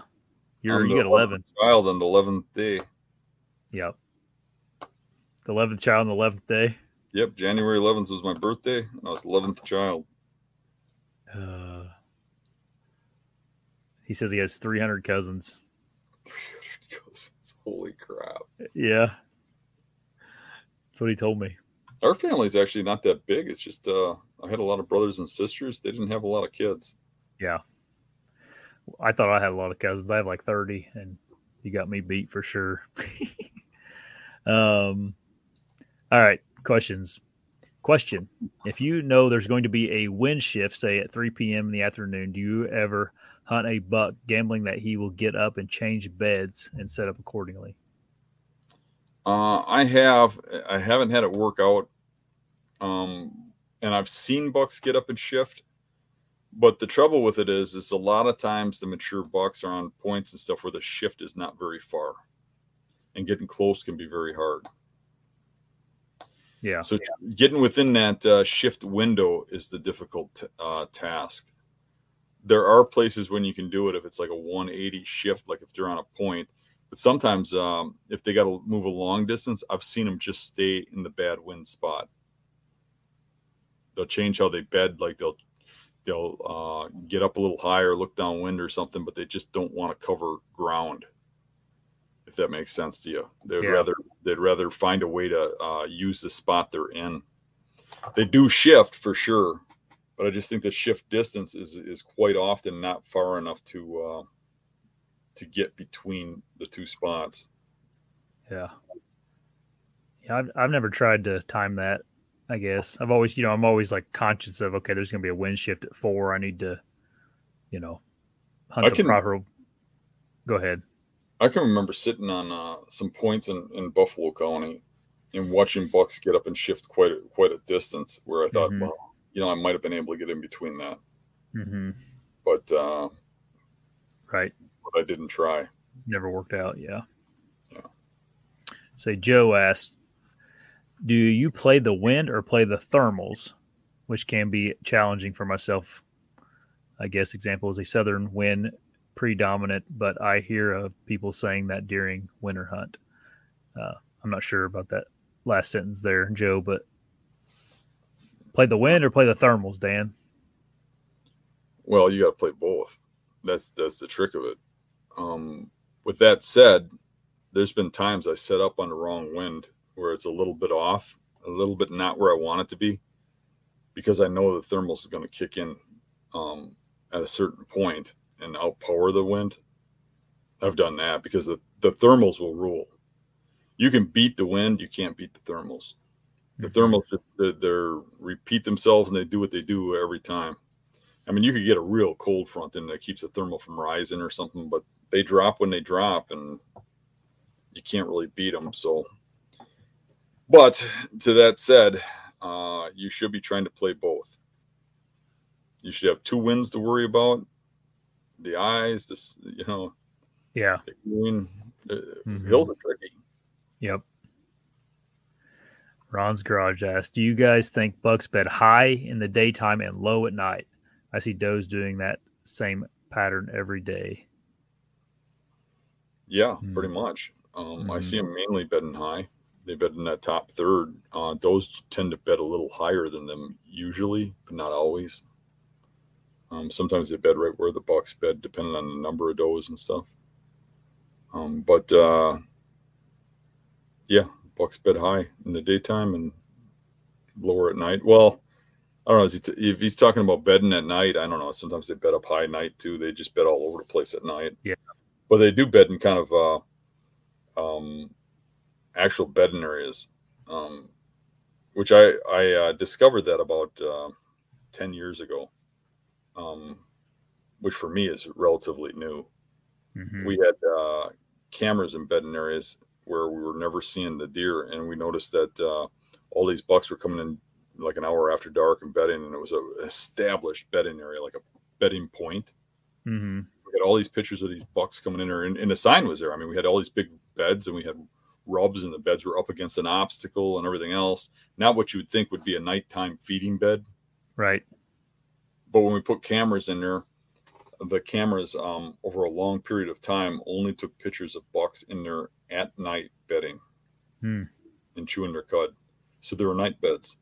Right. And I would not have known that. I wouldn't even have suspected it without a camera. So they do bed, and I saw some of those beds like at Dave's house too in farm country, and some of them in the swamp, where they look like great bedding areas, and they end up being night beds. Um, right. Austin has a really good question. How are you catching these crows to hunt on their feet? Well, that's that's a that's a dead end fault joke there. Uh, hiding a hiding a hollow mm. log and just when they go to land on the top, grab them by the feet. That's the only way we can do it. you ever catch a crow? No, I've never got caught a crow. I've only caught one. I caught it in a cage trap. I never, I never. Uh, oh, I caught one that was wounded one time. That was shot. Somebody had shot it in the wing, and I I took it home and had it for a pet for a while when I was a kid, and uh, tried to heal it up. And uh, I would feed it hamburger and bread and stuff, and uh, it stunk so bad that my mom told me to get rid of it. Oh, really? And then, um, um, my girlfriend at the time was like, "Well, you got to take it to the to the animals in need place." And I took it there, and they said, "We're going to kill it. It's you know, it's got a wound." And I was like, "Well, geez, man." Yeah. Then they killed it and and they wouldn't give it back once I brought it there because it's a wild animal, and I was pissed that they were going to kill it. Really? Mm-hmm. See what you get when you ask a stupid question like that. You get some stupid story. Come to find out, I do. I do catch crows. though. that's funny. You must have a thing with uh, women that have a soft spot for animals, Dan. Yeah, I got a soft spot for animals. I know, but yeah, right behind the shoulder. A lot of people. I hope Carol didn't hear that one. Yeah. Uh, no, it's she's heard. I did too, yeah. uh, let's see here. A lot of people are asking about my hoodie. Yeah, I'll make some more sometime. Um, for sure. Those camel hoodies. Yeah, the camel one went over well. Yeah. Yeah, they're just expensive, so I feel bad for charging people that much for a oh. hoodie. But if they're buying it, I guess they they want them. If they want uh, it, they'll pay that. I mean, yeah, I don't see a problem with it we did see the same hoodie that was printed differently for even more than what I was charging for. So it made me feel a little bit better about charging that much. But um, okay, Joshua Vaughn asked, first sit is almost always your best chance, but how far are you moving in the same area if that first sit wasn't successful? What distance qualifies as not hunting the same spot or tree to you guys? I get asked that a lot. Yeah. Um, it's a hard question to answer because every scenario is a little different. Um, I would say if you're hunting the same trail coming out, you're, you're probably um, you're probably uh, ruining the spot. But I might hunt the same bedding area and hunt three different exits, three different days, and I would do that as fast as possible before that deer comes out or goes in away and smells where you had been, right?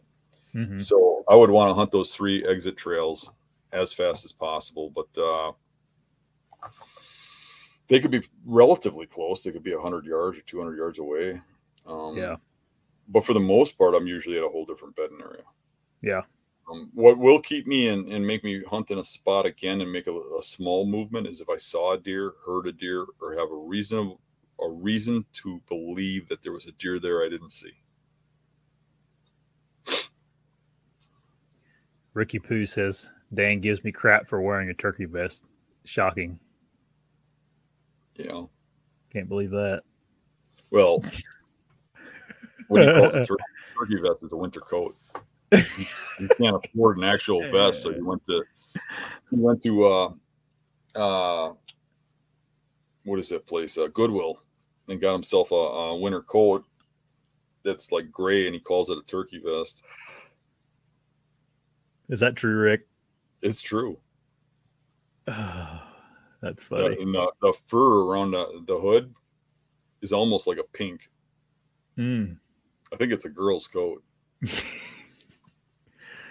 I'm sorry, Rick. I didn't see that going that way. Jason asked, "What's the closest show to Tennessee that you guys do?" Probably Ohio is our closest, man. Um, we're doing one in Michigan, in Kalamazoo, this the Mobile Hunters Expo this summer, but we don't get down south very often. Um, have that you ever show, done? A... The show was hinting about us doing Tennessee. I don't know why. Hmm. They asked us. They asked us to do seminars in Kansas. We turned that down.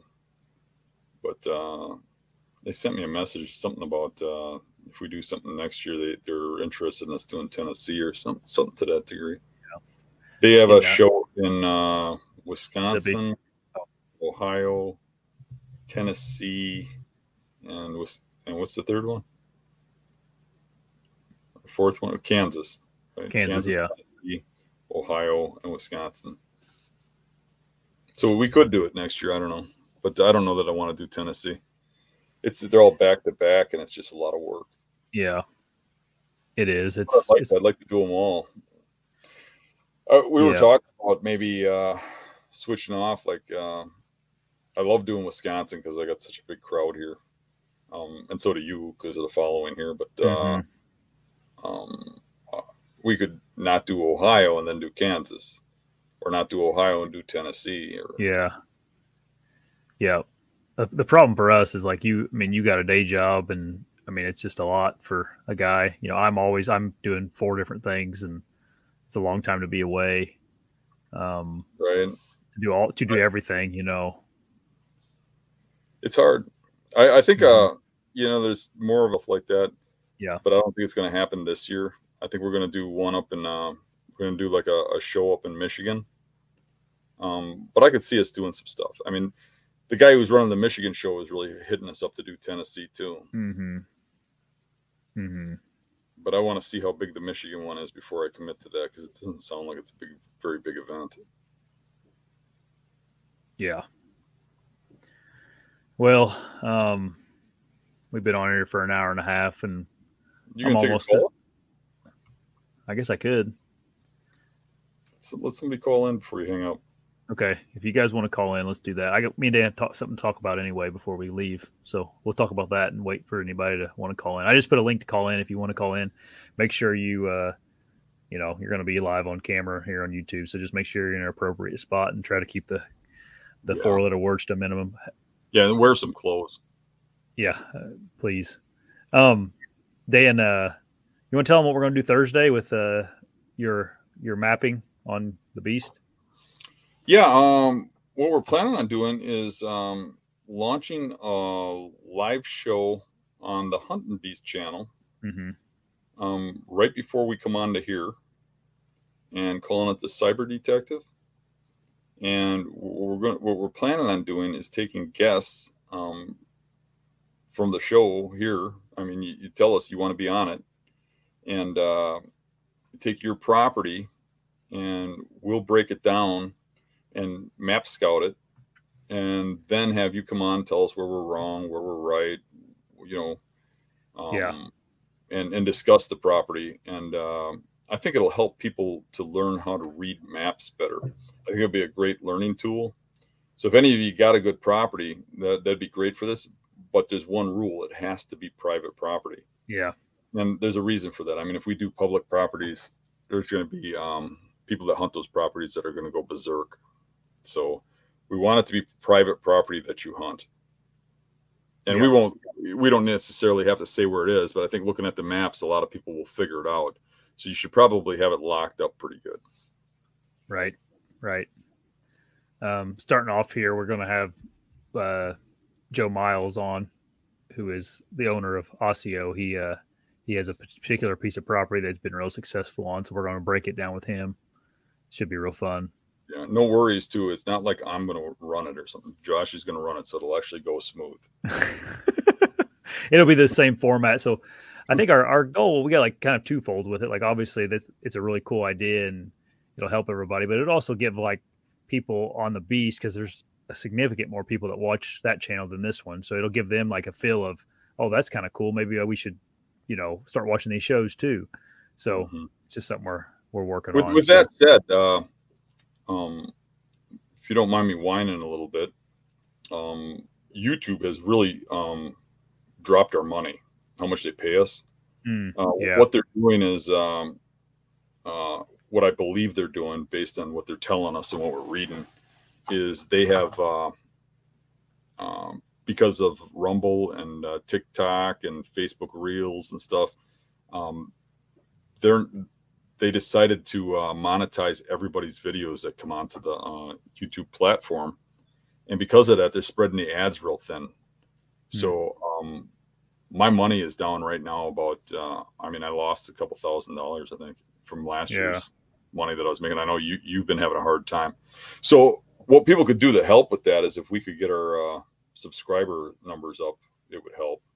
So if you see a video you like or something, either on my channel or Josh's, um, sharing that with people or sharing it on your own page if you're on on social media, um, telling mm-hmm. people about us would help dramatically.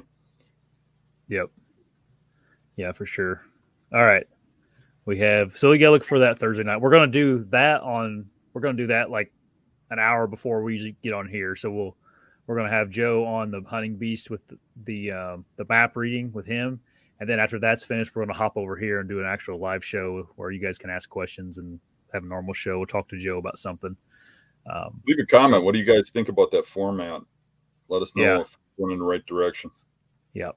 All right, we got to call in, Dan. Sure. Mike. Hey, Mike. How you guys doing? Good. Long time no see. Yeah, it's you guys got a great show going. I I generally have a list of questions going, and the questions are so great on this show they get answered all the time. Oh, good. Josh, you the the question about hill hunting I had, uh, you you asked it right from the in the get go, so it was awesome. good, good. so uh, I'm going to ask a question about. Um, this cyber scouting and show my ignorance to the whole thing. Uh, I I'm I'm not a computer guy. You guys already know that. Uh, and I but I see on the app that uh, there's different pictures, like winter picture or a summer picture or a fall picture, and I don't know how to change or get to that. So is there somewhere you go to learn how to do this stuff? Is there a site somewhere to figure this out? Or is it just playing around to figure it out? Yeah, it's it seems like you just got to play around with it. I, I don't know exactly which. Uh, I know like Google Earth has a thing where you can change the time frame of the maps. Um, actually, we're we're thinking me and Jacob are going to do something together. Jacob um, from the Hunting Beast, Jacob, uh, and he's really good with mapping software. So we were going to go over like how to work all these mapping softwares and tools that maybe are hidden inside of them to help people like with the guidance on all that stuff. Because really I'm yeah, because I'm I uh I feel your pain, Mike. I, I feel like sometimes I see people do something on these maps. I'm like, oh, how did you do that? You know. exactly. Yeah. So I think Jacob's working on like a little PowerPoint to present on how to do all that kind of stuff, and um, I know that doesn't really answer your question right now, but well, I uh, uh, I don't go to a whole bunch of different sites, so that's kind of the other question. Uh, I'm not I'm not trying to bash anybody or nothing, but mostly I've been using this onX thing, and another uh, uh, something that kind of bugs me about it. It seems like all the pictures are old, and mm. I say that because I look at my own property and I know what was going on at what particular time and what I'm looking at, and you know them pictures are five, six, eight years old sometimes, and you know the woods changes so quickly around here with the logging and everything else. Mm-hmm. Uh, it'd be nice to have more up to date stuff. It's whenever they take the picture. Yeah. You know, uh, when so we were at, when we were at the show uh, over the weekend, I looked up the uh, where we were on uh, uh, onX, and the building where we were in didn't exist on onX. Yeah. yeah. Yeah, they built it like a few years ago, and it wasn't there on the mapping. Someone said that uh, Spartan Forge on the comments here has a a map that you can change the dates on and and the time frame. So Spartan Forge, it's a pretty popular one. Cool. Uh, sorry, Mike. Well, uh, can't hurt to ask. Uh, yeah. one, one other thing, if you got the time, I uh, there's the last few shows. There's been some talk about uh, antlers staying on late this year, and uh, uh, earlier in the show, Dan, you said something to the effect of uh, it's testosterone, and I've always believed that that's got a lot to do with it.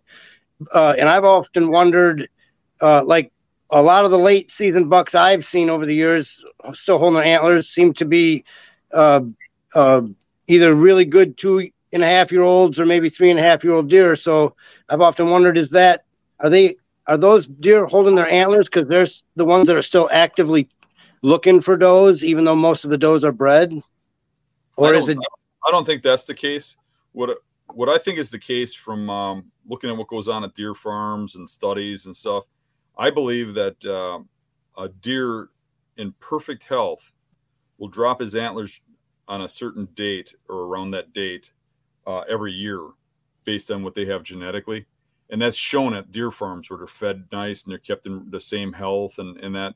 Um, I know deer farmers who have told me that uh, that they've got a notebook and within a couple days of the first time the deer shed every year they just shed the same time however in the wild it's a little different because they got a lot more stresses so you might see a, a lot of uh, your breeder bucks drop their antlers earlier because they're going to get a lot of stress from not eating and running around breeding during during uh, rut you you'll also see a wounded buck drop his antlers earlier You'll also see in a, a hard winter deer drop their antlers earlier. Um, but some deer, even in perfect health, will be dropping their antlers in December, maybe even November. And some of them will carry them till March, you know, and, and probably the majority of them are somewhere around uh, end of January, early February, you know, but uh, they're all a little uh, different. And stress, in my opinion, is what really makes the difference of uh, them dropping early. Have you ever seen them uh, make a rub into March when they're holding their antlers that late? I have not. I I just found it work on a driveway I drive down every day all winter long. I I just found a rub uh, last uh, Friday, and I swear it couldn't have been more, more than ten days old. It hmm. it had some bark still stuck to the tree. You know how when they rub it, everything's moist and the bark will stick. The bark they rub off will stick to the tree. Yeah. And, you know, a snow or a rain will wash that away eventually. It still had some of that bark stuck on the side of the tree. And when I touched it, just barely touched it, it fell off. So, and, and, you know, it still, it wasn't tacky, but it was very white on a pine tree. So I hmm. was kind of shocked. Yeah. Seems, seems a little late, but I guess it's possible. Yeah. I mean, I have seen a, you know, breeding going on in January. I mean, uh, when they have like a third rut, so I guess it's possible. Yeah, I, I, I don't. I mean, I don't know. Maybe it's older than that, and I never noticed it. But it, I drive down that driveway every day, and I, I didn't notice it till last Friday. Hmm. Never know. Well, it's been good talking to you guys. Yeah, keep it up. Thanks, it's Mike. great show. Awesome. Thanks, Appreciate Mike. It. Thanks for calling in. Thank See you. You. Bye. You ready to get off here, Dan? Sure everybody, thanks for hopping on. Make sure you hit the like button before you leave and subscribe. See you guys uh, Thursday. See ya.